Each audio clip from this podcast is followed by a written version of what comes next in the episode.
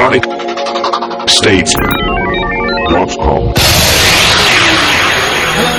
Everybody. Welcome. Sonic Talk number 167. Um, live today on Wednesday, the 3rd of March. The Ides, no, the Ides of March at the other end, aren't they? Um, Okay. anyway, welcome. Thank you very much, everybody in the chat room. Uh, SonicState.com forward slash live. As usual, 4 p.m. on a Wednesday is where you can find us and our live stream and our live chat room. Thanks very much for everybody joining us. And we've got a bumper crop this week as well of live guests. Uh, I'll start with uh, Dave Robinson from Pro Sound News Europe, man about town, editor. Not editor in chief or anything, just straight editor, aren't you? Yeah, straight editor. Straight none, of- none of this funny stuff. None of this funny business. How are you, Dave? I'm very good. Uh, do you know where I was last week?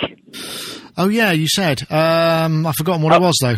Let, let me let me make you all very jealous. I was in South Africa. I was I was looking at the um, the football stadium Oh, for the um, tour for the. for the World Cup. Yeah, obviously very much in the news at the moment because uh, soccer, people are worried folks. that yeah, everybody's worried that they won't actually be finished in time.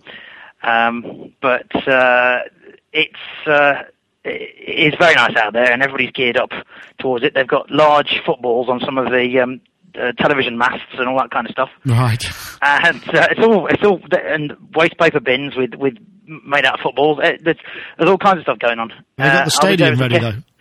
Well, actually, uh, the stadium, the, the insides of the stadia, the ones that we saw, we went to Soccer City, which is the big one where they have the opening ceremony that looks like a cooking pot.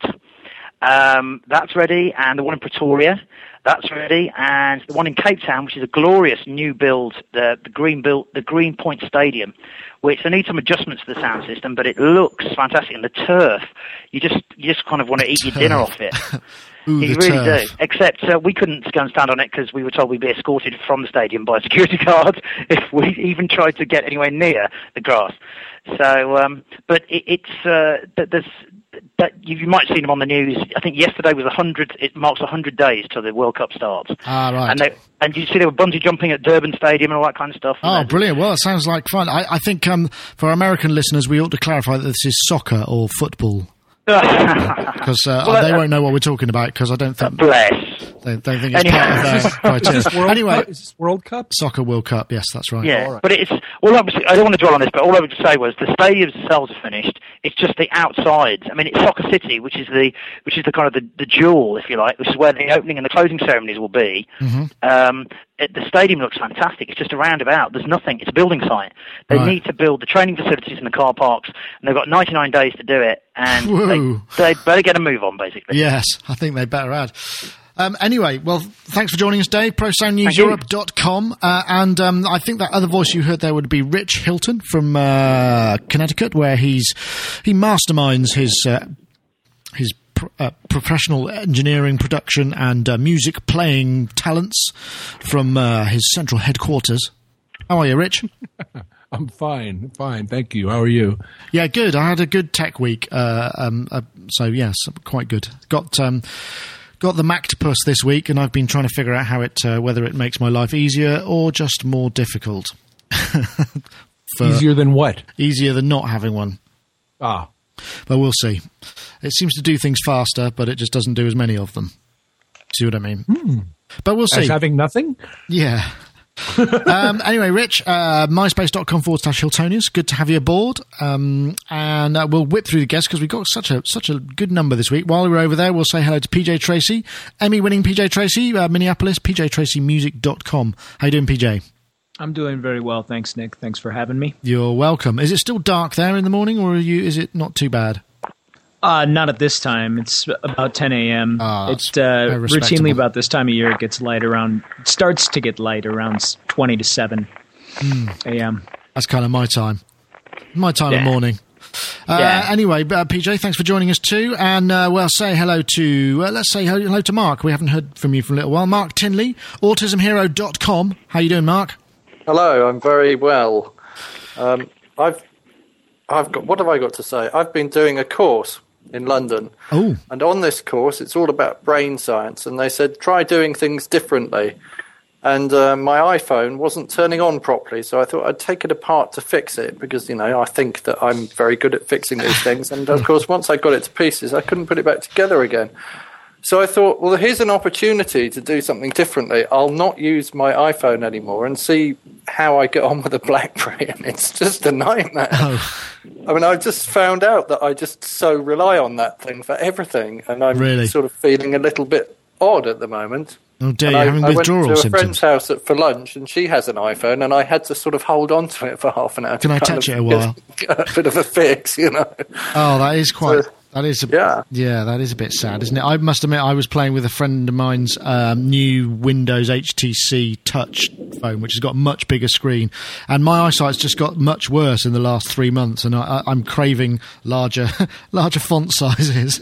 Someone recommended that to me and said that uh, when Windows 7 Mobile comes out, you will be able to port all of the iPhone apps straight onto that. How true that is, I don't know. Uh, I'd say probably- a developer friend of mine. Probably unlikely. I would imagine, but no, it'd be good. Maybe Oh, well, if you're a developer, it might he- be the case. Yeah, I think he thinks it's possible. So Well, we'll, we'll, watch out for that.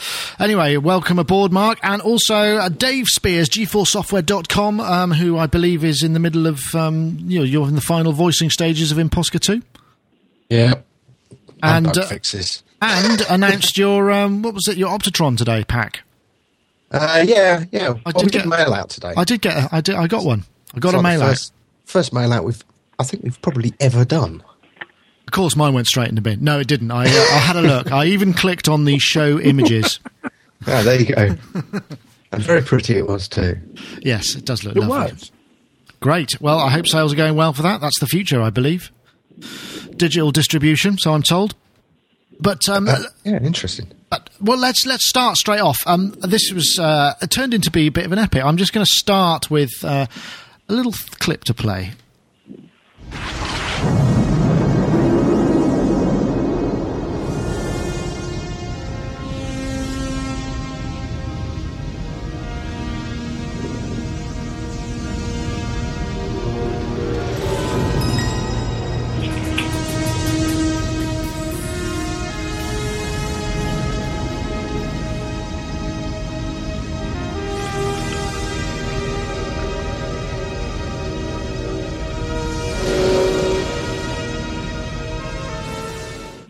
Oh, it's lovely, isn't it? That's the opening titles, uh, the original opening titles of Vangelis's Blade Runner um, soundtrack, uh, 1982 seminal film directed by Ridley, Ridley Scott, which seems to have retained the atmosphere. Even though it's a sci-fi movie, it still kind of retains its timelessness. This was all part of uh, an article on Synthtopia uh, called uh, "The Iconic Sounds of Synthesis," which I think is a fantastic idea for a, a, an article.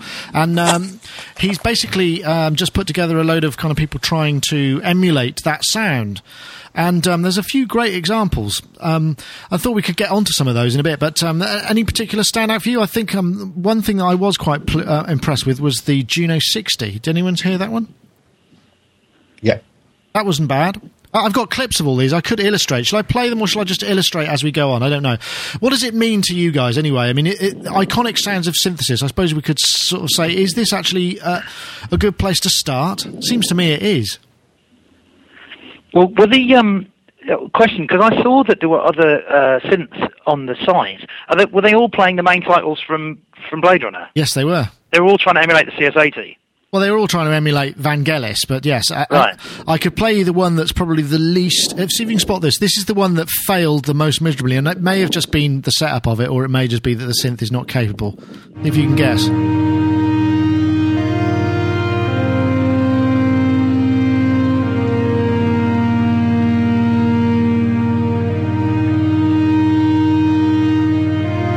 Nah, it doesn't work for me. That was the anyone? Dave, I bet you know what that one is.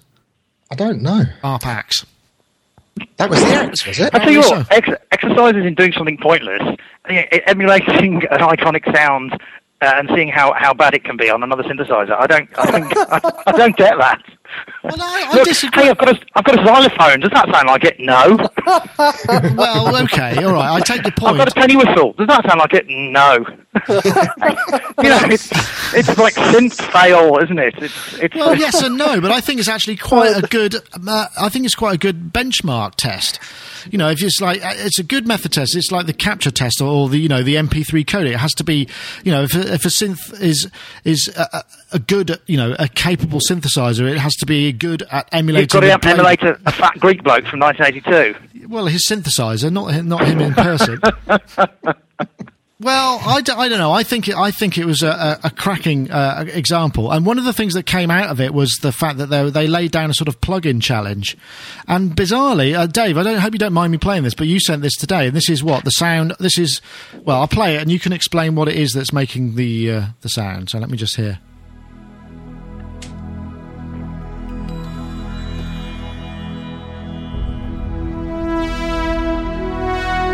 Ooh. Thank you.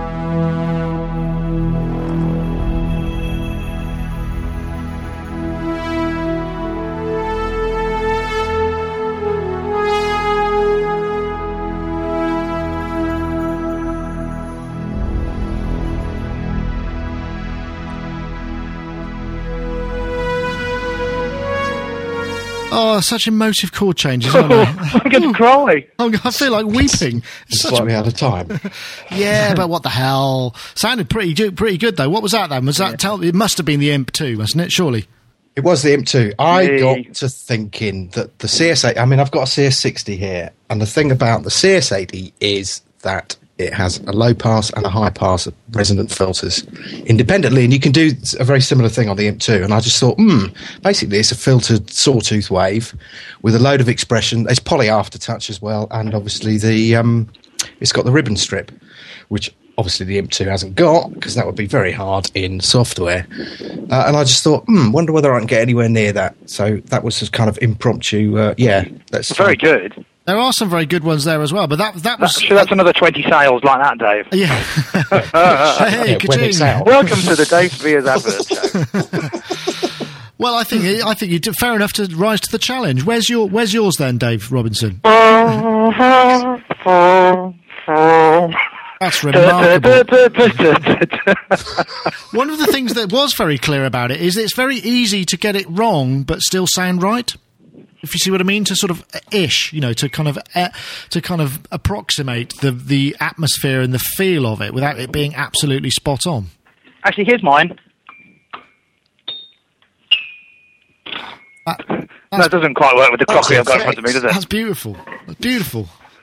I don't know. I, I, think it's a good chat. Anyway, um, anyone else enjoy that article? There's some other really good ones on there. I, I did. Um, what was my other? Fa- there was actually a CS60, wasn't there? that 70, did, isn't it? CS70 that did it, which was, as you would expect, pretty good. Uh, the guy at the end was amazing. Oh yeah, I got a bit of that. loft with everything. Yes, and that's the ESQ one. Do you want to hear what the ESQ one was like? There's a-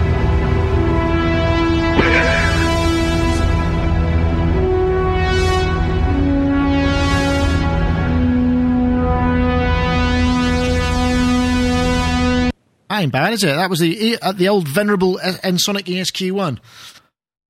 PJ, does this mean does this does, does this soundtrack have a, a special place in your mind in your in your sort of musical reference? Would you think that that's a good test? It does. Um, you're. I have to say, Nick, you're kind of breaking up. Yeah. Uh, Oh, getting really? a lot of digital glitching, and it's Oh. a little difficult to hear you. But if I if I heard you correctly, you asked me if the soundtrack has a a place, a venerable place in my world, and yes, for certain it does. And uh, when you sent me the MP3 of Dave's. Uh, uh, Dave's mock-up this morning. It uh, I got I got a little shiver. That sounded. I thought that sounded really good. So, yeah, it's and then he wonderful. But I like I like that um, that ESQ that ESQ one uh, mock up of it. Yeah, that was I- hot, wasn't it? I'm not sure that I ever got my ESQ one to sound that fat. But um, Mark Tinley, you did, didn't didn't you? Were you SQ one man? Yeah, I did. You- E- uh, SQ80 more than ESQ1, but the SQ80 is basically the ESQ1 synth engine with a slightly different sequencer and more waveforms. So same kind of thing, yeah. Uh, in terms of Blade Runner, Blade Runner is uh, I, my only memories of Blade Runner were going to this warehouse party till about five o'clock in the morning, and then going back with my friend I won't say who it was actually, but um, going back to his house and him saying, "Oh, do you want to watch Blade Runner?" This was about six o'clock in the morning after we'd been out all night, and then realizing that we'd lost some thing essential to making Blade Runner very interesting, and driving it all the way across London to go and get some more of this thing that would have made Blade Runner interesting, and then settling down to watch it, and then this interesting thing happening, and me not really being able to remember very much about it. Oh, Cider, was it? oh, yes, I expect it was some white lightning, wasn't it? or a cup, a cup of hot chocolate. I expect after a big night out like that. Is that what they're calling it now? Yes, I believe so. I know, Rich. Does it does it um, does it have the same resonance for you? No, Really, it's good. It's good that you got to me last. Neither Blade Runner nor Vangelis ever had any Who? resonance with me whatsoever. Hmm. I found Vangelis to embody the grandiose, pompous side of synthesis too much for my taste. I can- For I can- example, yes, I can- For example, I much preferred Dave's example. Was that only because you, you haven't got? No, An, um, is that because you haven't got a mental image of Dave wearing um, flowery blouse, a blousy shirt while he was doing I'd it? like to see him dressed up. I'd like to see him dressed up as Frank, as Frank Ellis, but in the meantime, I'll settle for that beautiful imposter brass sound. Performing at the Parthenon, and Dave while I'm- Spears. And while I'm singing Dave's praises, let me say that I've spent this week romancing both Oddity and VSM for some old style ARP stuff and loved it. Oh, well, there you go. And Niall loved it. It sounded fantastic. Marvelous. Oh, excellent. Well, this really is turning into the Get G-Force Love Spears. show. yeah, yeah. Oh, I'll Sorry, what, time's up. old hairy chest is expanding as we speak. The blouse is What is the beginning to Get uh, that formulate. Who's this? Who's this Vangelis guy anyway? It's Vangelis, isn't it? Frank Ellis, yeah. Frank Ellis. Well, Frank it- Ellis. we all have different ways of pronouncing things. Um, a couple of uh, little Fra- uh, Vangelis uh, trivia facts. Um, one of the, I remember there was a, a, a, a lady engineer who came to work at Moles Club when I was uh, working there, and she was recording uh, a band upstairs, and they came down and did a couple of gigs, and she was uh, she was very interesting. She worked she used to work for Vangelis. Um, at his place, um, wherever it was, I don't know, but she was like hi- his- Nemo Studios, it was called. I think it may well have been, yes. And she was uh, her, his engineer, and uh, we were talking because we had a, a Yamaha Rev Seven in the rack. And she said, "Oh yeah, I remember these. Uh, we used to have uh, a whole load of Yamaha Rev ones, which were the sort of they were Yamaha's equivalent of the uh, Lexicon 480L kind of thing, big winking lights and a sort of large remote." And he said, "You know, highly programmable, all sorts of things." And she said, "All he used to do was dial in an eight second reverb and leave it on the whole time." And everything went into it, and that was basically the sound of the, the, those Vangelis reverbs and stuff. Apparently, according to her, anyway. So uh, I thank her for that little story. But there is an awful lot of reverb on everything. What- Uh, just out of interest, Dave, how did you manage to find anything that would reverberant would, was reverberantly long enough in this day and age for that particular demo? So I thought um, I thought um, reverb times over about two seconds were banned um, in the uh, in this century. Well, I thought that was kind of interesting as well because I'm so used to you know mucking about with delays and stuff like that. I just thought I'll tell you what for a laugh, let's call up sound designer, see what the longest reverb time is, and just whack that on full. And then all of a sudden, it was like going back to the 70s and early 80s again. Quite interesting, though. I mean, Blade Runner as a soundtrack is quite interesting, I think, because most film composers that I know kind of refute synthesis because they think that it dates a composition. Whereas, in my opinion, I think that that hasn't necessarily dated. I would tend to agree uh, uh, with that particular version of it. it. I think it's partly because it's so musical and melodic. I mean, there's quite a, that, that that chord sequence and the melody is quite emotive. I think personally, and there's lots of atmosphere to it. And obviously with Ridley Scott's um, visuals, which were incredibly cinematic at the time, you know, quite groundbreaking kind of stuff. You know, bearing in mind that this is uh, was it the precursor to Alien and that sort of thing. It No, was it was 82. 82, right? Okay, Yeah, just Alien was 79. Right. Well, but it was in the same era when you know these large. It, it just drips expense, doesn't it? It's the same as Vangelis's music. I mean, I don't think there's anything on there on that soundtrack that was le- that cost less than about two grand. You know, and that goes for the reverb, the, any of the synthesizers, even down to a tubular bells. You know, they were probably real. Well, they would have been real too. You know, all of that stuff, and there was a gong in there too. I expect that was at least three grand. You know what I mean? It, and he looked, he looked like there's he a was. question. How much was Vangelis' soundtrack yeah, well, I, that would be a, that would be an interesting um, thing for somebody to work out. Perhaps uh, I can't manage it now, but uh, perhaps for next week, if anyone wants to write in with a few No, estimates. No, No, okay, no, no. perhaps not. But it, it was, wasn't it? It was expense, and all that sound was not available to anybody else. That's one of the reasons why he got that. It was that, you, and I guess it was the same with, uh, to an extent, until you know, until recent years with somebody like Hans Zimmer and people like that, because they had access to these enormously expensive electronic recording techniques that nobody else could make that sound with. Nick, can Yes. I say something as Yes. an addendum to what I said before? My my emo- my personal emotional resonance with with this movie and this soundtrack. The movie I love. I, lo- I love the film. The soundtrack, quite honestly, there's very little of it that I retain in my musical memory. Sure. It's more it's more of a you know an emotional thing, and, and it had more to do with the fact that being a keyboard player, coming up a keyboard player, and very interested in synthesizers in the 1980s as a as a kid, you know, you had all these guitar players and and everybody surrounding you, and and uh, to see that keyboards were coming to prominence in as you know in the ability to score a feature film. I mean, even even you know Van, Vangelis was doing it, and then after that, in a much more kind of pop and stultified way. Harold Faltermeyer did the same thing, and then you got you had a whole um, you know group of people that started to do it after that, and that that was exciting to me as a keyboard player, just simply seeing the possibilities. You know that you could that you could do this with the technology. That the technology was uh, maturing in such a way and, and being embraced in such a way by you know by Hollywood Yeah, yeah, yeah. Yeah that it was that it was possible and so that for me was was more the thing than you know than the music itself because i i do actually kind of lean in rich's direction in terms of uh in terms of feeling the same way about Vangelis as an artist. Well, I'd agree. I mean, I think the, the one thing about it for me is that it, it's just got such a sense of atmosphere. Because I mean, when I listen, I was listening, I was playing some of the soundtrack beforehand, listening to it, and there's, to be honest, there's very little in there that you that is musically memorable but it's right. the world. Yeah, you've got the love theme, haven't you? you got the Dick Morrissey. You got that yeah. saxophone track. Well, that's, that's, yeah, that's really sort of cheesy. But everything else is sort of plinky tonky, isn't it? It's a little bit. Yeah, but it works so well. Yeah. Do you remember yeah. the Brit funk version of that? No. it was. It was so. Morris, Morrissey Mullen. Who, you know, Dick Morrissey was the sax player in it, and then they did a kind of Brit funk version of it. God help us. It was uh, truly atrocious wow. I'm going to dig that out. It's interesting because the saxophone almost sounds like a synthesizer as well at times. In that, it's got a really unique tone. Anyway, I thought that was great, and another fabulous thing from the Synthtopia. I just want to play. Uh, there was one other one that was really good. Um, what's it? The Juno 60. I think you need to hear that.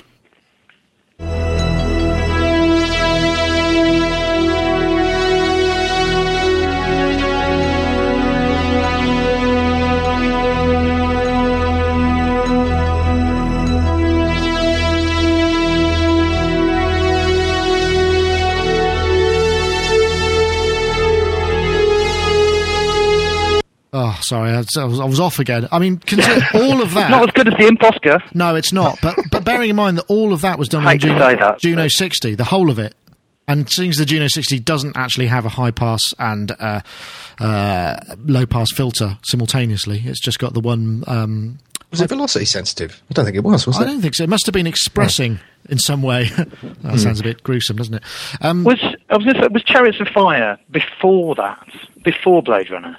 I think it was after. Because obviously I Vangelis think- had, he had his moments in the sun, didn't he, with Chariots of Fire, and then he and then he did uh, about the same time, early eighties, might be nineteen eighty, I don't know, but I'm sure Ridley Scott listened to the director of Chariots of Fire, or the other way round, and that got him the, gi- the couple of gigs in a row, and then he did fourteen ninety two, didn't he, with Gerard Depardieu, and um, then, then he didn't really do very many other soundtracks.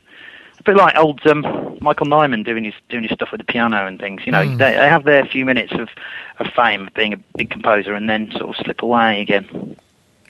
I expect, I, expect they. I expect nobody can afford them after that because they Well, there is that probably. just sort of price themselves out. I don't know any, but I, um, jolly good fun and um, more of that. I think I would love to if if um, if Synthtopia hadn't come up with that. I'd love to be running a series like that on Sonic.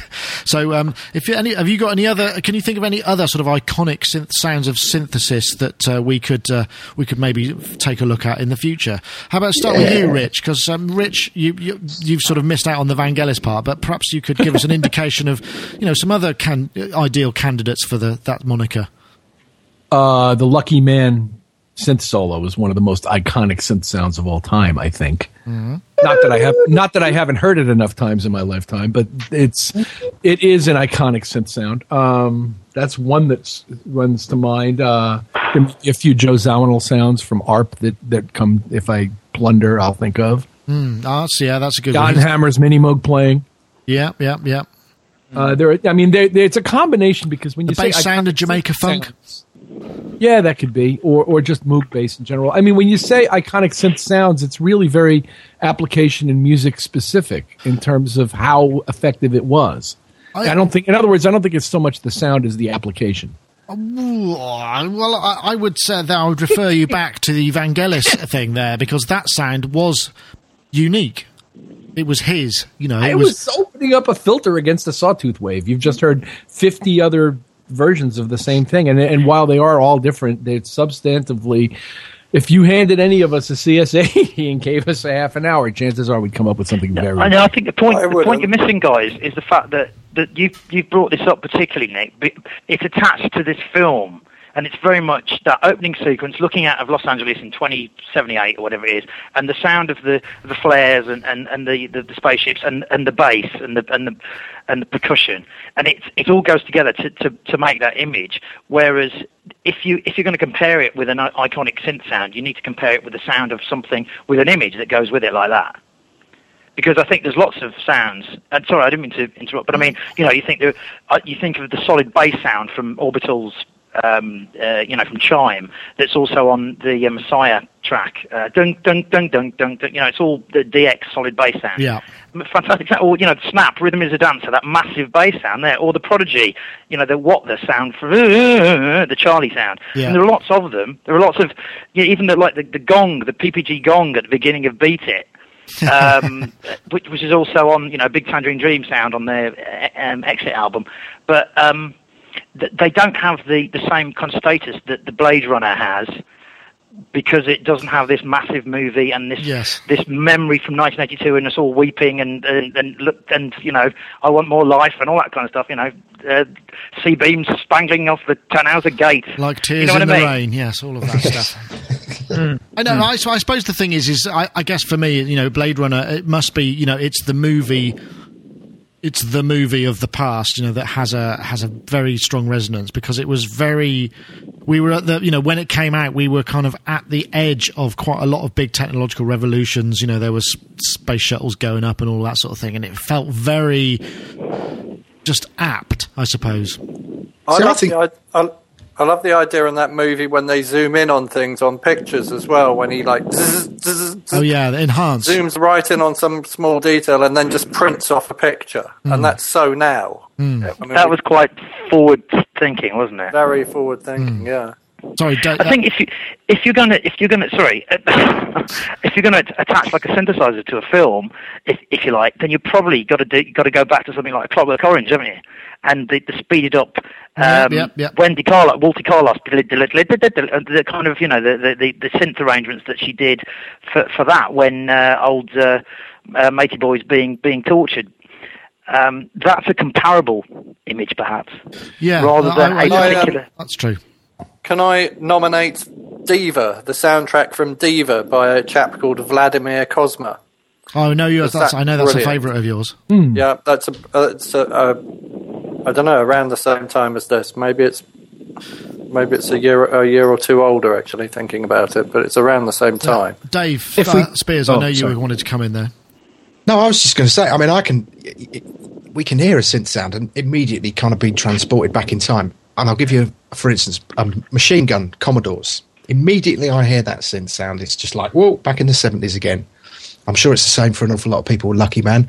There's a load of stuff that the. Uh, I think this was actually with the Tonto synths, um, Isley Brothers.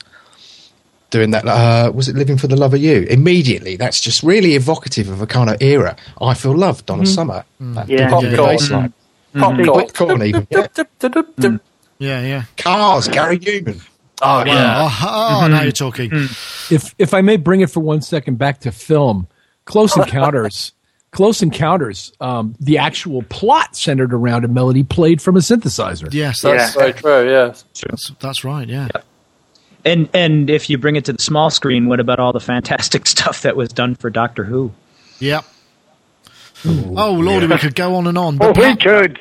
Perhaps it would be a good time now to uh, say hello to our show sponsors, who are Yamaha from the UK. We thank them very much for their continued sponsorship of the show. Uh, we'd like to point you out, uh, or point you at even, their own podcast, which is a monthly affair. Um, the February one is very guitar orientated. Um, we're going to find out what's coming up in March, uh, which should be actually in the next couple of days. I'm waiting to hear exactly. So next week I should be able to tell you a bit more about that. But please do check it out. It's got a lot of information there from a music production point of view, a playing point of view, Uh, all kinds of stuff. It's not just guitars, it's drums, it's synthesizers, music recording, production, live playing, all the whole works. Uh, if you go to sonicstate.com forward slash Yamaha, there's a link there that you can pop over to their own site and uh, it'll just register that we've uh, sent them. So it's all, all good. And also, likewise, there's their newsletter, which is a, a monthly affair. You can jump in and out subscription very easy, not, not highness spam at all. Just very, again, uh, series of articles and informative stuff, artist interviews, that kind of thing. Uh, particularly poignant as we're coming up to Musikmesse, uh, which is starting, I think, the 24th of March this year. So um, check out what they've got uh, coming up. Again, just go to sonicstate.com forward slash Yamaha. There's a link there to both the podcast and the newsletter. Um, we thank them very much for their continued sponsorship and we look forward to uh, seeing what they've got um, at the Musikmesse show.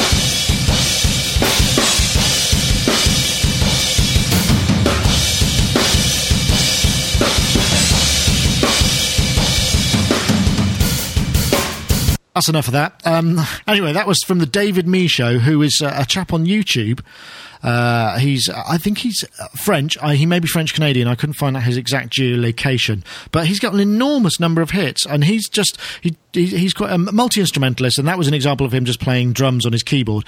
And uh, you know, it was a fairly sort of brash and um, perhaps uh, progressive kind of uh, drum solo type of thing. 1.9 million views for a 300, 3 minute 46 um, drum solo. Now, what's going on there? Is that uh, is, is, is this acceptable, or is it That's the drummer first.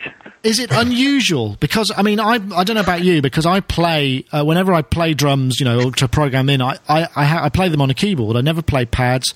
I never use a weighted keyboard. I just find it's very specific, and it seems to be the best way to do it because you've got access to all those voices simultaneously. Whereas obviously, if you're using pads, you've got you know you can only get eight or four or however many pads, and you've got to assign them, and it sort of cuts down creativity. I just wondered how everybody else tends to approach this. Uh, we can perhaps get back to the ins and outs of whether um, that's an acceptable uh, statistic, perhaps after we've covered that. So, I know, PJ, how do you tend to, when you're playing single hits to make rhythms rather than loops, how do you kind of tend to do it? Um, exactly the way that guy does it.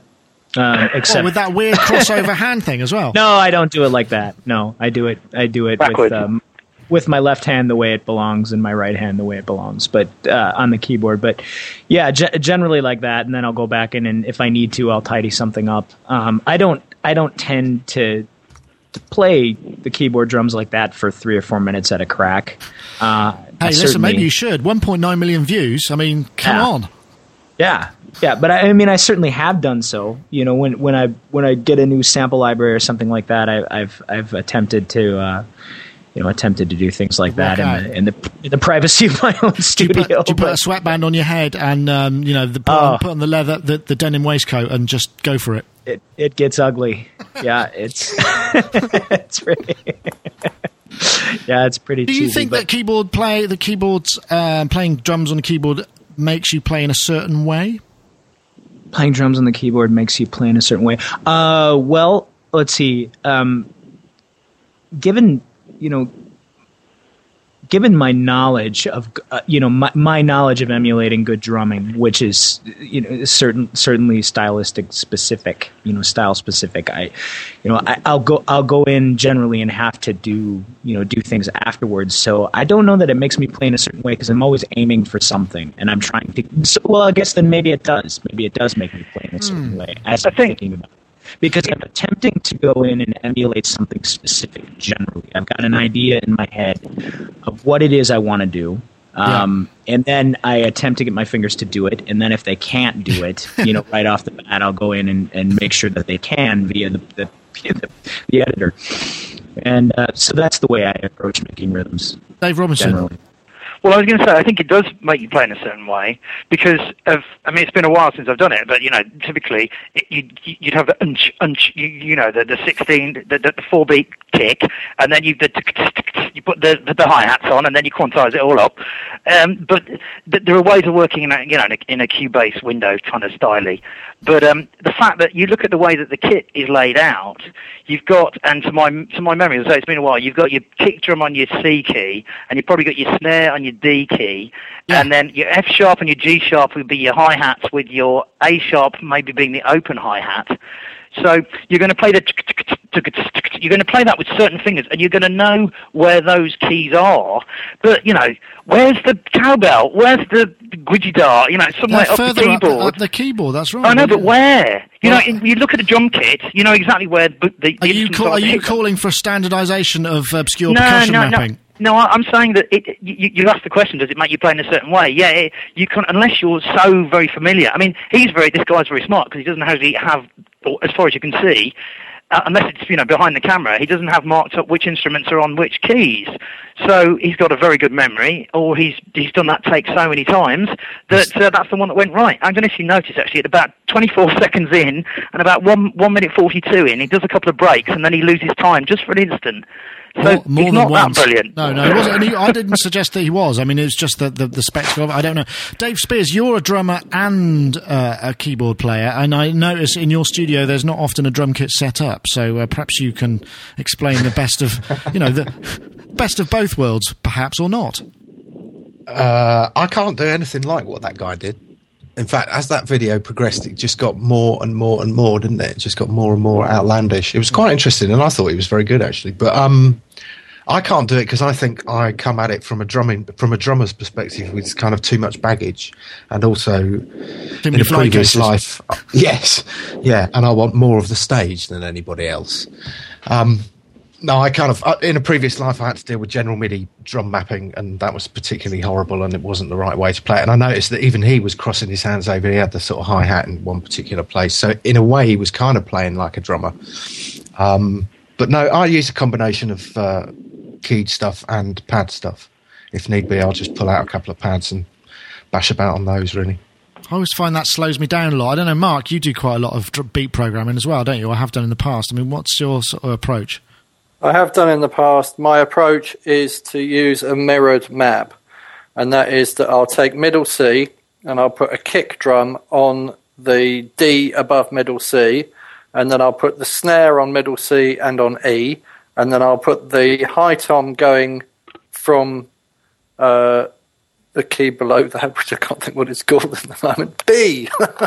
So I'll put the high tom on B, and then the next one on A, and the next one on G. But I'll mirror that going back the other way, and then I'll put the hi hats on the black keys. So I've got like, so I can do a roll by, so I can, I can do kick to snare by going from the D key and using either side of that to play the snare, depending on where the beats fall in the pattern. And then if I want to do a roll, I can just do a roll by pressing, you know, Oh, I see. So you've got a kind of custom the map. It's interesting that the, the kind of the, the the mapping. I mean, that mapping, the sort of the starting on thirty six and general going MIDI, up. It- general MIDI mappings are just a nightmare. Is, It's just is that a is that the complete gen- non- yeah? um, But that's not the general MIDI mapping, is it? The C three, uh, the 36, Oh, 38 for the snare. Um, Yeah, 30 uh, Yeah. is it? I Yeah, because I mean, I, it's- I, yeah. I'm I'm I'm I mean, just, originally Roland originally had it the other way round. If you're if the first MIDI drum machines they made, I think the first one which I can remember with MIDI was the 909, and it had the snare on C and the snare on D, and then it had the kick on the E key, so that you could do a snare that's roll. just on the C and D. craziness.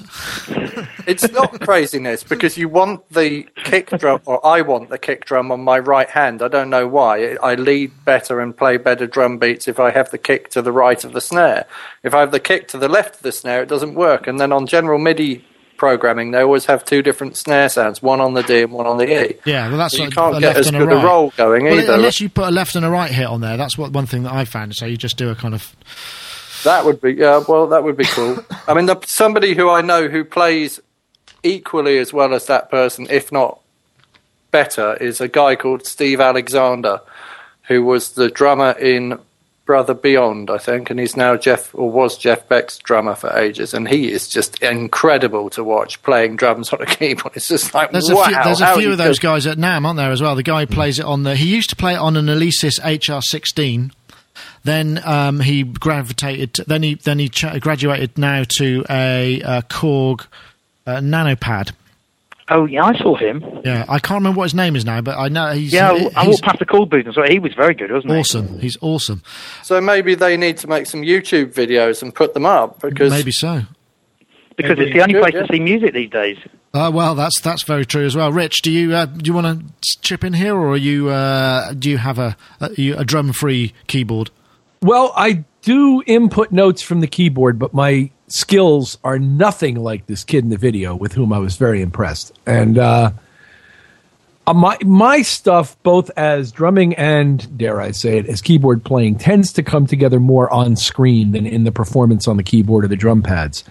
Um, I play with drums. I play one part at a time. Typically, I don't try to get out the whole kit because otherwise my hi hats sound like crap. Um, So I'm very impressed with the kid, and I've seen other people do it. And there are certain people who have that finger drumming skill, and uh, I don't happen to be one of them at the moment, and nor do I have the interest to develop it very much. But uh, it's cool. And and at one time in the distant future, I used to use Octopad for input with sticks sometimes because I can play a bit with sticks. Uh, Okay, not, yeah, yeah, not yeah. great. I can Not never great. be. I can never be bothered to assign it all because you know mo- typically most kits have sample sets have you know I know thirty six samples, loads of them anyway, and then you just got to sit there kind of dialing in the note you want on the on the pad, and I just can't be bothered. It's just by the time I've done that, I've sort of lost the inspiration for the rhythm I wanted to play. I find if I if I use one of those Octopad things, or the Roland had like a nice little thing with five pad, a pad five, I think it's called. Uh-huh. When I use those, I need to quantize everything to eighth notes because my brain to hand coordination is so slow that I'm just completely out. I can't play in time at all. I see. All right. It's the length of the stick I put it down to. Well, anyway, no, it's an interesting one. I, I just think kind of keyboard drumming itself is, uh, you know, like it is an art, and um, it, it's how a lot of us input stuff. I have to, you know, I mean, it's just grown up with it. Um, okay, uh, what shall we do next? Are we, are we interested in MTV or Stadium Pop?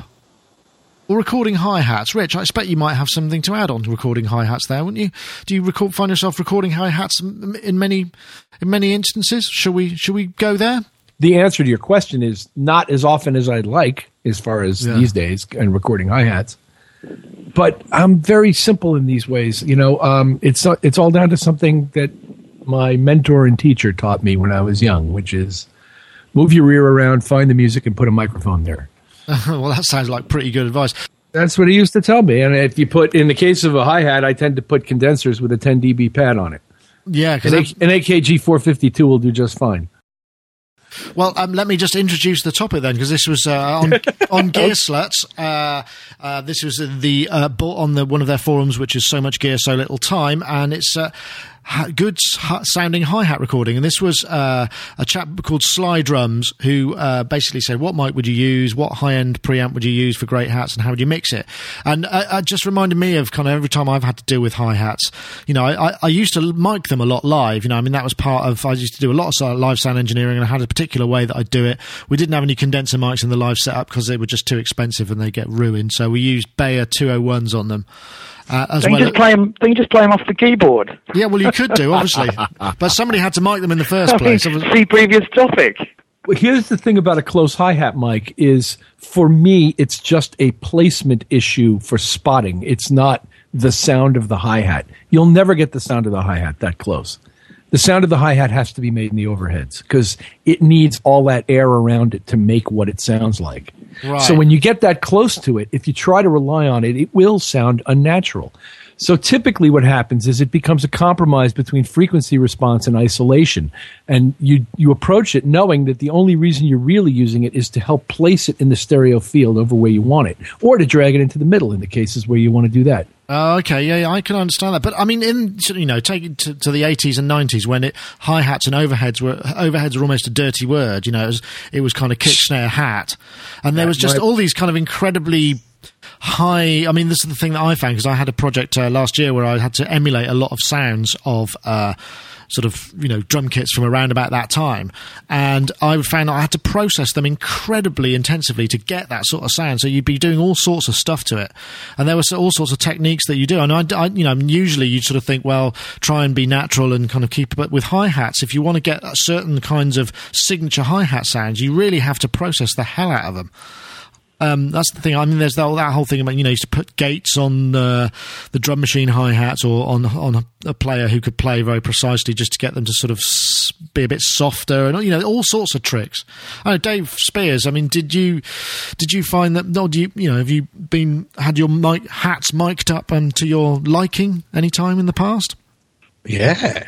Luckily, I didn't have to do it myself. I had these little um, Sabian, they were called flat hats, and they were very flat.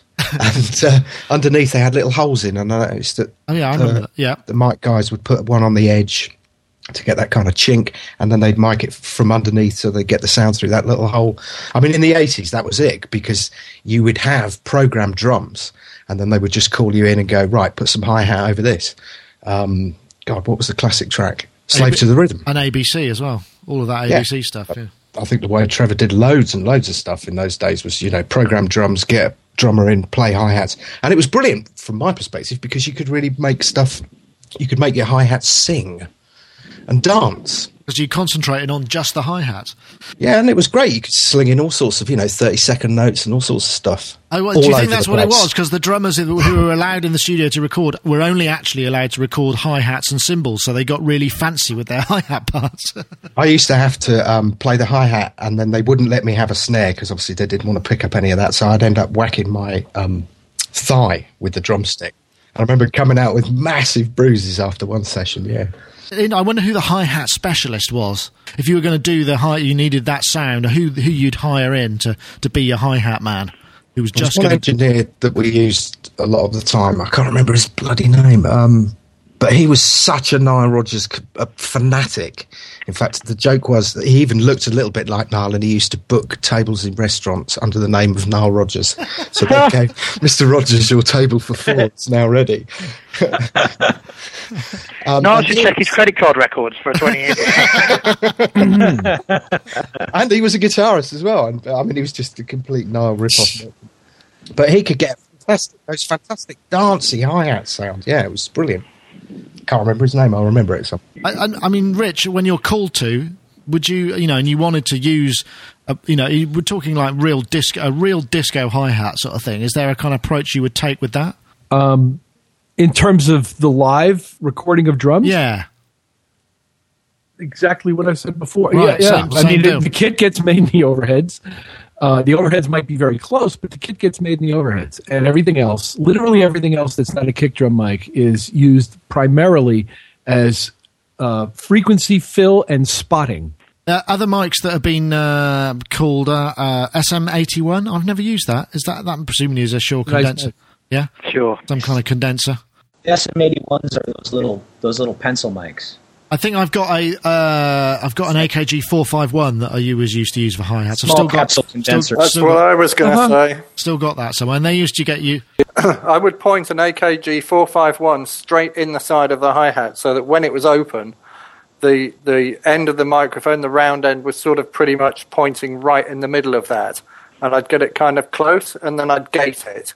And then I'd shove it through um, an exciter to get like loads of high end in it. So really, it was just like a, a really high frequency white noise.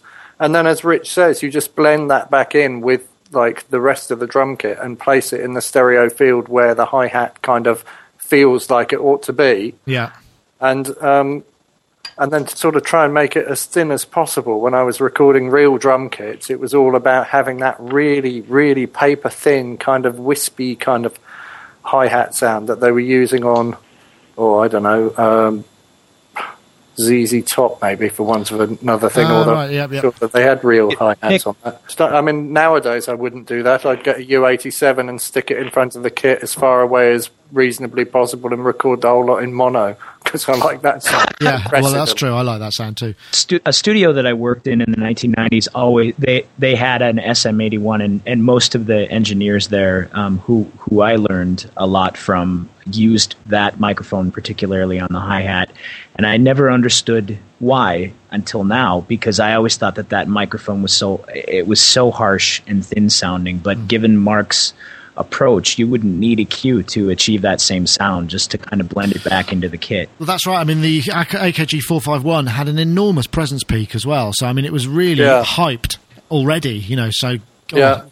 Yeah. Yeah. And monitoring all that on a pair of old school Yamaha NS10s, by the end of the session, your Yeah. ears are going to be bleeding, aren't they? Nice. What? What was that? What?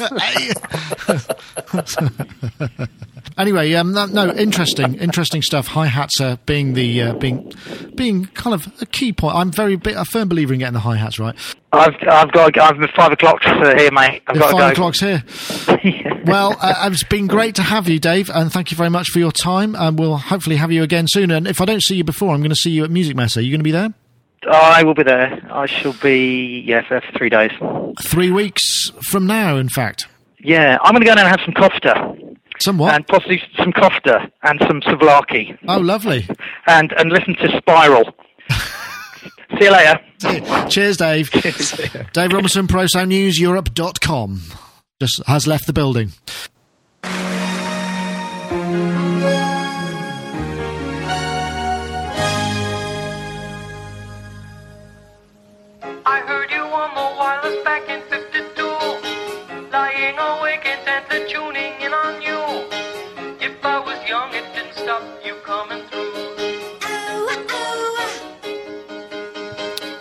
The dulcet tones of uh, Geoff Downes and uh, Trevor Horn there, uh, who seems to have featured quite a lot in this episode uh, due to the the nature of uh, hi hat recording and such like.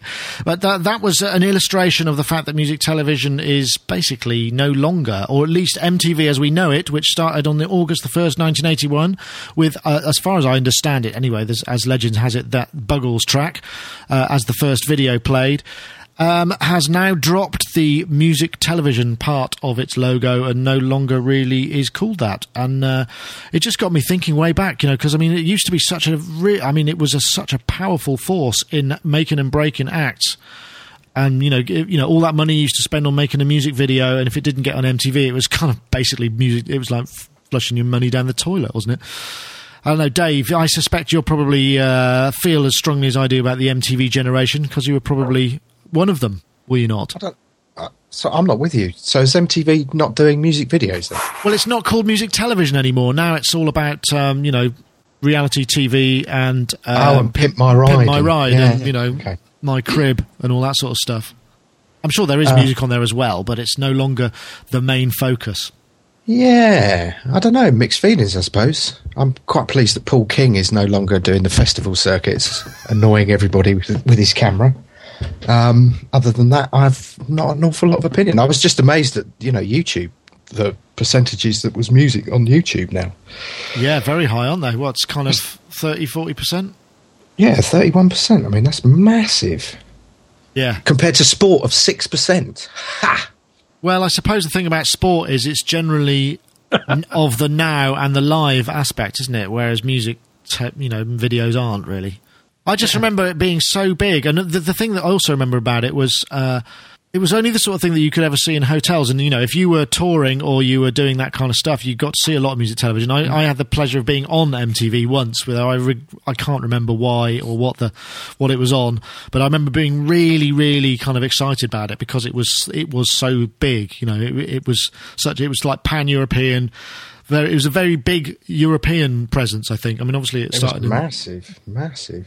Rich, did it in the states? I think maybe it was more aligned with kind of R and B and rap, perhaps, than it was with ge- gen, more a general pop thing. Or maybe I'm totally wrong there. Would you Not say? in the beginning. No, not in the beginning. I mean, uh, uh, among those who were extraordinarily benefited by this were Duran Duran, for example. Oh, yeah, yeah, yeah. Of course. Um, so quite a bit of the of the pop synth driven music of the 80s was propelled by this um, and so it was a mixture of things and it went over more to the dance side as the 80s progressed it started out pretty much as a rock medium for the most part Yeah, that would figure. wow yeah, there was a Anybody- lot. No, there was. There was a lot of. Um, anybody got a tumbleweed no, no, you're absolutely. I, sorry, I just turned the mic down to sneeze there. Um, I'm allergic to rock. You see. Uh, no, it's it, it's. I think you're right about the rock thing. Thinking back, because it was all you know back in the Monsters of Rock days. Because also the rock acts were the only people who were making big, expensive videos back then as well. Because they they had the money, because they had a lion's share of the of the kind of sales they were selling big, or they were just as that MTV came in, they still had money in the bank from you know when when sort of metal and soft metal were were so massive. Right, and one might make the case that they had an easier time wrangling the kinds of budgets that were needed for such things from the record companies than the black folks did. And uh, I'm not the one, the right one to make that case, but it may be true. But there was a distinct point around 1990 where VH1 became what MTV had been, and MTV became dance uh, you know, headbangers and rappers. Yeah, and dance music as well. Yeah. Then, You know why that happened, though? Oh, go ahead, please. Uh, there was another satellite uh, TV and music television station called Music Box, and Music Box died, and one of those swallowed Music Box up. So they all shifted around quite a lot when that happened. Ah, yes, I think because that, that, uh, some of the some of the channels were were pioneering the whole kind of thing, which was that they didn't even have a front man. They were taking the whole idea where you just kind of ring up or text in or whatever it was you did at the time, um, make your requests for particular songs, and they just built the playlist based on the uh, phone calls they got. I think that was Music Box, wasn't it? I uh, the only thing I remember about Music Box was that I lived in a flat, a rented flat, and we had this massive, um, what are those things called? Satellite dish in the back garden. So I used to come back from the pub, and the Music Box would be on, and I'd fall asleep in front of the TV, and and the the were on it quite a lot, if I remember rightly.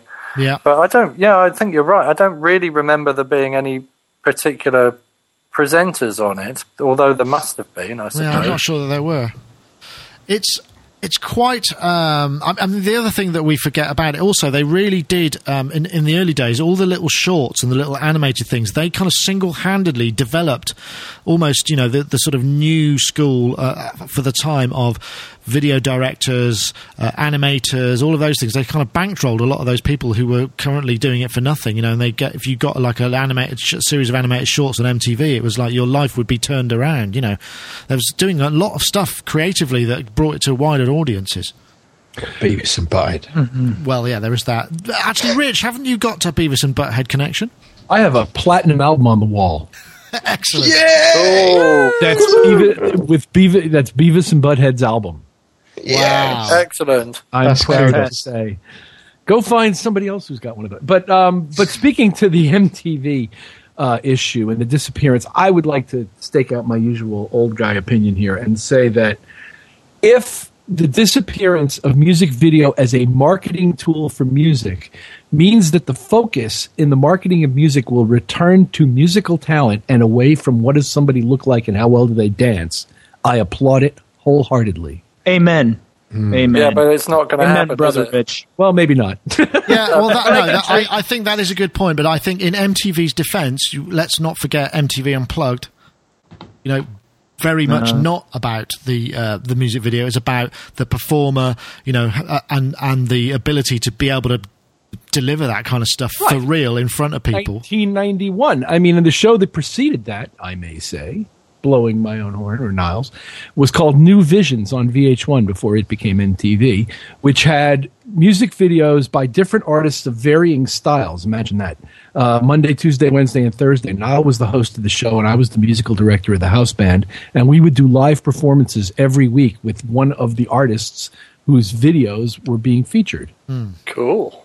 and that preceded um, the unplugged series and we sort of had the sense that it was the the moderate success of Nile's show that led to the realization that hey, people are interested in people playing music together. How about that? And then the, then MTV made a big deal of it for a short number of years in the early '90s. Though this did not. I mean, there remains some of that, and PBS has this thing live from whatever studios in New York now that Sony's not there, and and there's been there's been other things, and there does continue to be some remnant of live performance left in the entertainment culture, but.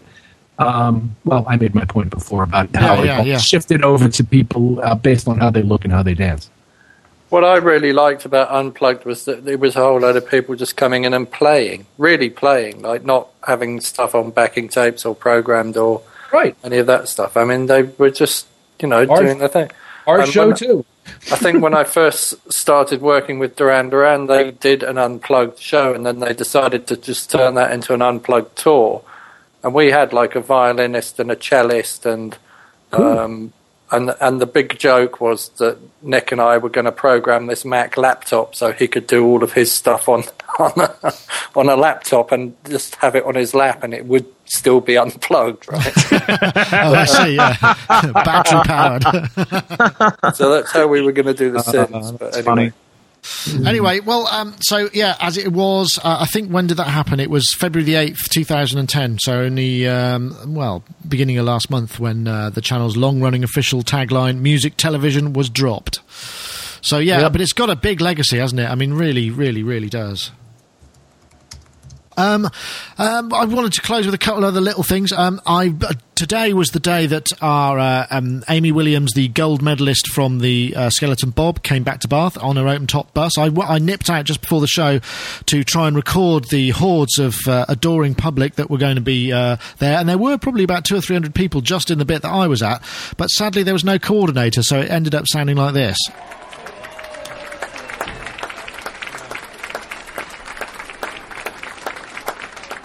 Which was a bit sort of sad. And she waved a couple of times, and everybody went woo, but it wasn't very kind of like forward cheerleading. We are also reserved as Brits, but uh, that, I just want to say well done, Amy. Other thing.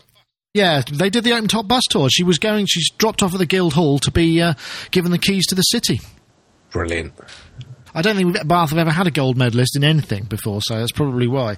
But yeah, ni- nice, nice one. And the other thing was, uh, I'd just like to give a shout out for open source because uh, my partner's laptop, uh, which has been just seriously problematic, you know, like it can't even download email and open a web browser at the same time. You know, it was just causing, we couldn't figure out what was wrong with it. I wiped the drive last night and I put Ubuntu on it, which is just an open source distribution of Linux.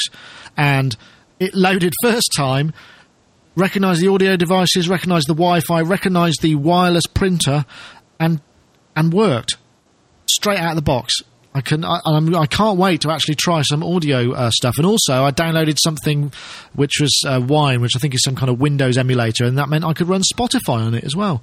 Awesome, and it's all free. What's- what were you doing this on? This was a Sony Vaio 1.7. So you've got a Windows. You can run Windows programs on it as well. Some, I believe, not lots, but some you can. I'd certainly run Spotify, the Windows download. So I'm gonna, I might try and um, put. I'm gonna, I'm gonna seriously explore the idea of a, a Linux audio system because I was really amazed. I thought I was going to get into a world of sort of, oh no, I'm going to have to find a driver for this and this, but it all absolutely worked out the of the So. I've got this little Toshiba netbook, and I've seen videos of people running OS X on it. I was thinking about doing that. That might be quite fun, but um, I'm scared that the moment I start trying to do that, that I'll spend my whole life trying to make things work. So Yeah, there is that. Right. Well, any, anyway, this this worked because you know I know that um, you know this laptop has very specific functions, but she couldn't play YouTube videos on it or any music or anything. It was just you know it, for some reason Windows XP had just demolished it to. Uh, uh, uh, it couldn't even play its own startup sound without kind of going. Yeah. You just think, for God's sake, how, how is this possible?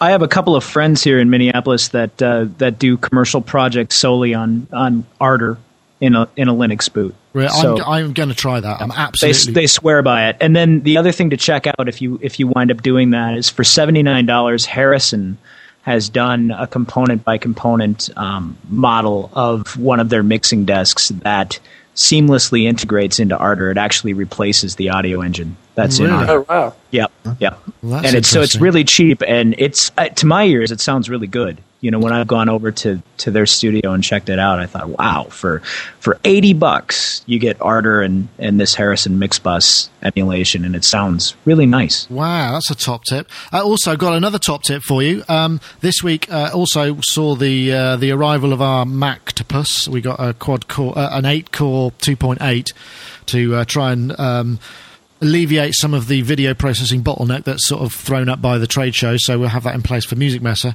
And uh, if any of you are thinking of getting uh, a Windows boot. Uh, you know, you're going to go out and buy Windows 7. Um, before you do, check out the Microsoft Action Pack subscription. You just go and sign up on the Microsoft site, and you can get a year's subscription to everything Microsoft make. Every piece of software, server software, SQL Server, Windows 7 Ultimate, Windows 7 Professional, you get 10 licenses of that. Windows 7 Home, you get 10 licenses of that in 64 bit mode. £200. Really? Whereas a version of Windows 7 Ultimate on its own, one license costs you about 180 quid. And you just Wow. all you have to do is prove that you're some kind of IT professional and you may recommend these products to other people.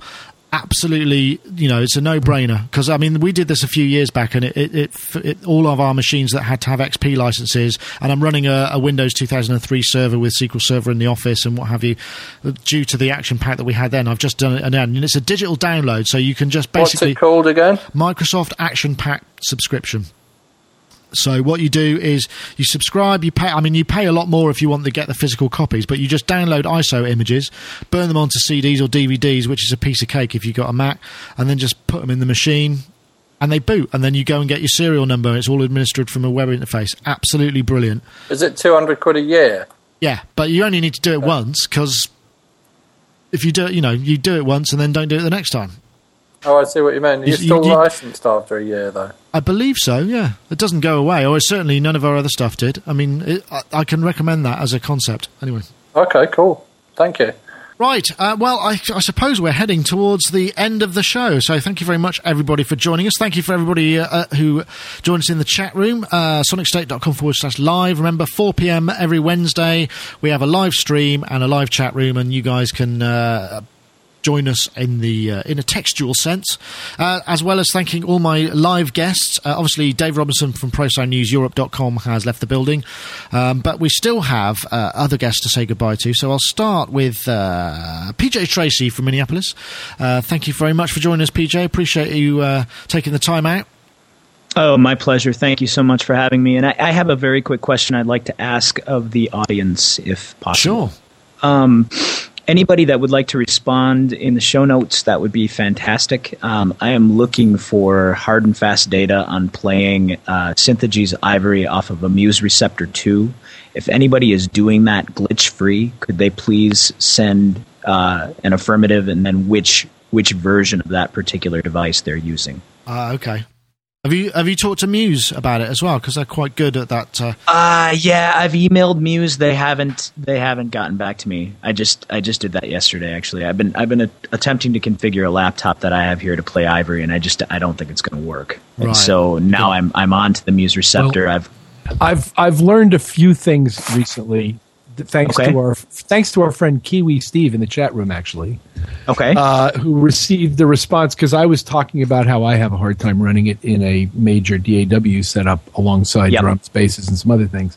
Apparently, the keys to um, making it run more smoothly and with less demand are changing the buffer setting in their interface to low um, removing release and pedal ups or pedal uh, some other samples you know, like and loading smaller pianos not the 10 layer piano but the 4 layer Right. piano whatever Right. Well, yeah, and I've do- and I've done that successfully inside my own DAW and and and whatnot. What I'd like to know is if I run that thing alone on a Muse Receptor two, you know, could could I use Right. the pedal release samples? Could I use the ten layer piano? Because I'd pr- I'd prefer to use that. Yeah, In, mm-hmm. in in terms of the gig that I'm that I'm doing currently, you know, if I was just going out doing a dense rock or blues thing or something like that, then I I wouldn't care so much. But I do in terms of the fact that I there's solo passages and things like that that I would like to have access to all of that. i understand oh, I, okay. I would too yeah. Yeah, exactly. So in, in I, it's it's amazing the dearth of inform, of reliable information that I can find on that on the web. I mean, I've I've been, you know, moving around. I, I guess the closest thing I found is that, you know, Jordan Rudess is saying that he's using it now. Finally, I, I and it, that rumor had been going around for years, and then apparently, in his forum, they said he wasn't actually playing Ivory live off of receptor until they got to version two. Now I'm assuming he's got the maxed out version of it. I'd I'd rather actually not lay out all the money for that device if I can get away with the with the smaller configuration. Yeah, of configuration. Right. course, of course. Right. That's all I want to know. Okay, So- well, um, good luck. We'll keep an eye out for that. Uh, anyway, PJ, thank you very much. And also, uh, while you. we're while we're over that side of the world, we'll say goodbye to Rich Hilton from uh, from the US too. Thank you very much for joining us, Rich. And thank you for having me. It's always great. Are you uh, you able to get to work today, or is the snow still thick on the ground?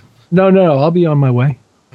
Well, have a great day at the office, and um, thanks very much for joining us. We'll say goodbye also to Mark Tinley, autismhero.com. Thank you for joining us. Great to have you again. Thank you very much. And thank you very much for all of your uh, yeah all your extra hi hat specific info. Very useful stuff. Oh, yeah, I've got another website actually. Oh, It's okay. the same one, but I've got a much snappier URL Okay. Because I haven't found any autism heroes yet, and I'm sure that I may be one one day, but I, it would be arrogant of me to assume. So um, until I've found my autism heroes, I'm going to use likebeing.com, which is L I K E B E I N G dot com. Okay. So people couldn't see what you're up to there. All right, great. Thank you very much, Mark. And finally, uh, we'll say goodbye to Dave Spiers from GForce Software, who's going to presumably be hard, back hard at the voicing of the ImpOSCar. Uh, no, I think you should include that Vangelis patch. Oh yeah, no, it's definitely going in. Oh, brilliant. Definitely. Brilliant. Yes. As, soon as, as soon as I get my sound card running. Yes. Oh, yeah. Well, uh, good luck with that. good luck. Sorry to hear about that one. And um, yeah, are you going to be at Musikmesse, or are you um, doing it from afar again? Depends. My time may be better served here, but uh, if that's the case, then we'll probably go out for a day or so. All right. Well, thanks very much, folks. Uh, it's been uh, a great pleasure. That was Sonic Talk number 167. You'll be able to find it on iTunes from tomorrow. Uh, thanks for listening live if you've been in the audience. SonicState.com forward slash live, 4 p.m. UK time.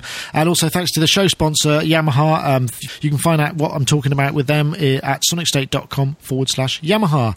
That's it.